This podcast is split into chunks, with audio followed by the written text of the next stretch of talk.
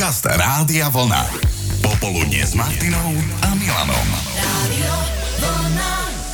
Ak sledujete Pala Haberu na sociálnych sieťach, možno vám neušlo, ako nedávno pridal na Instagram dve fotky.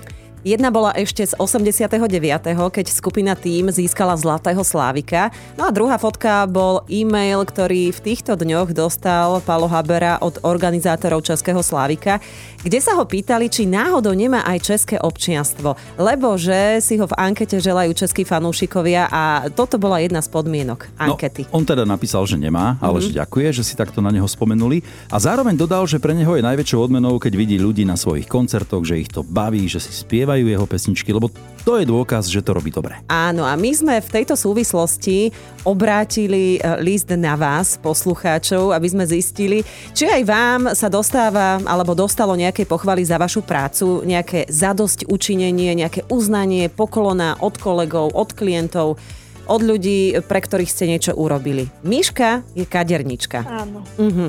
A diečatá, ženy sa k tebe vracajú. To je asi dôkaz toho, že, že to robíš dobre, tú svoju prácu, ale oni si ťa ešte inak hýčkajú, tie tvoje e, zákazníčky. Čo ti nosia? No čokolády väčšinou. Že keby si to všetko zjedla, tak ako vyzeráš? No nemôžem to všetko zjesť, lebo by som mala pokazané zuby. Pokazané zuby a asi na tej váhe by sa to trošku prijavilo.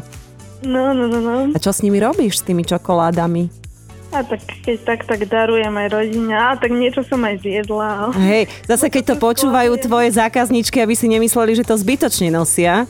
Nie, nie, ja, ja to otvorím na Vianoce, všetko viem.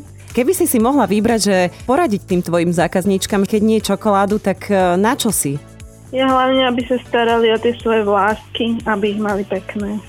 Aby ich mali pekné a aby sa s nimi ľahšie pracovalo. Peniaze sú dôležitým, ale nie jediným uznaním za dobre vykonanú prácu alebo službu. Niekedy sa stáva, že šéfka je s vami natoľko spokojná a má vo vás takú dôveru, že vám pridá. Hej? Mm. Práce. Hodí na vás novú agendu.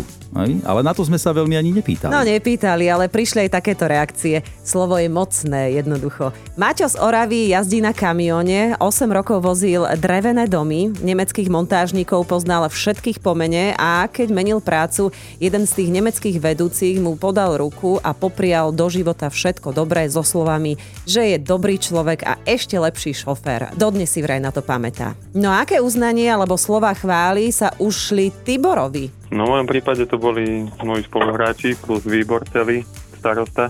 Hovoríme o futbalovom výbore, hej? Áno, áno, áno. Čiže ty si, ty si čo, členom nejakého kádra? Áno, brankár. Brankár. A, a to sa ti kedy dostalo takého preslovu? 28. augusta tento rok sme mali svadbu so ženou. A preto si to tak pamätáš dobre. Takže čo, prišli kamaráti, kolegovci, futbalisti zo zväzu a, a normálne si akože otvorili ústa na, na špacír a vychválili ťa do nebies. No jasné, a dali mi darček, dres, Mhm. kopali sa jedenáctky a také. Si predstav na svadbe. No. Si sa musel tak. hádzať v obleku na zem? No ja už som mal dres oblečený. Už si mal dres oblečený.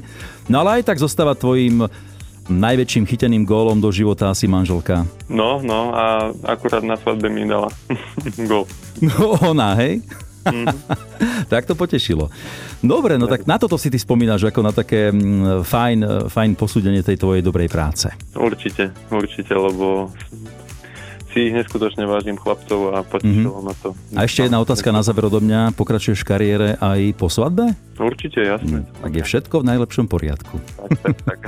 Maj sa krásne, díky moc, ahoj. Díky, ahoj Milan, čau. Aj takto sme sa vás snažili namotivovať úvodom nového pracovného týždňa slovami chvály, na ktoré si pamätáte, uznania aj vďaky. Adrian, ten je povolaním herec, klaun, mm-hmm. respektíve mím a tiež sa pridal do debaty. Ty vieš byť aj ticho? Úplne ticho?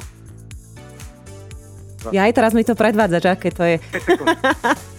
Kedy ty si presvedčený o tom, že čo robíš, robíš to dobre?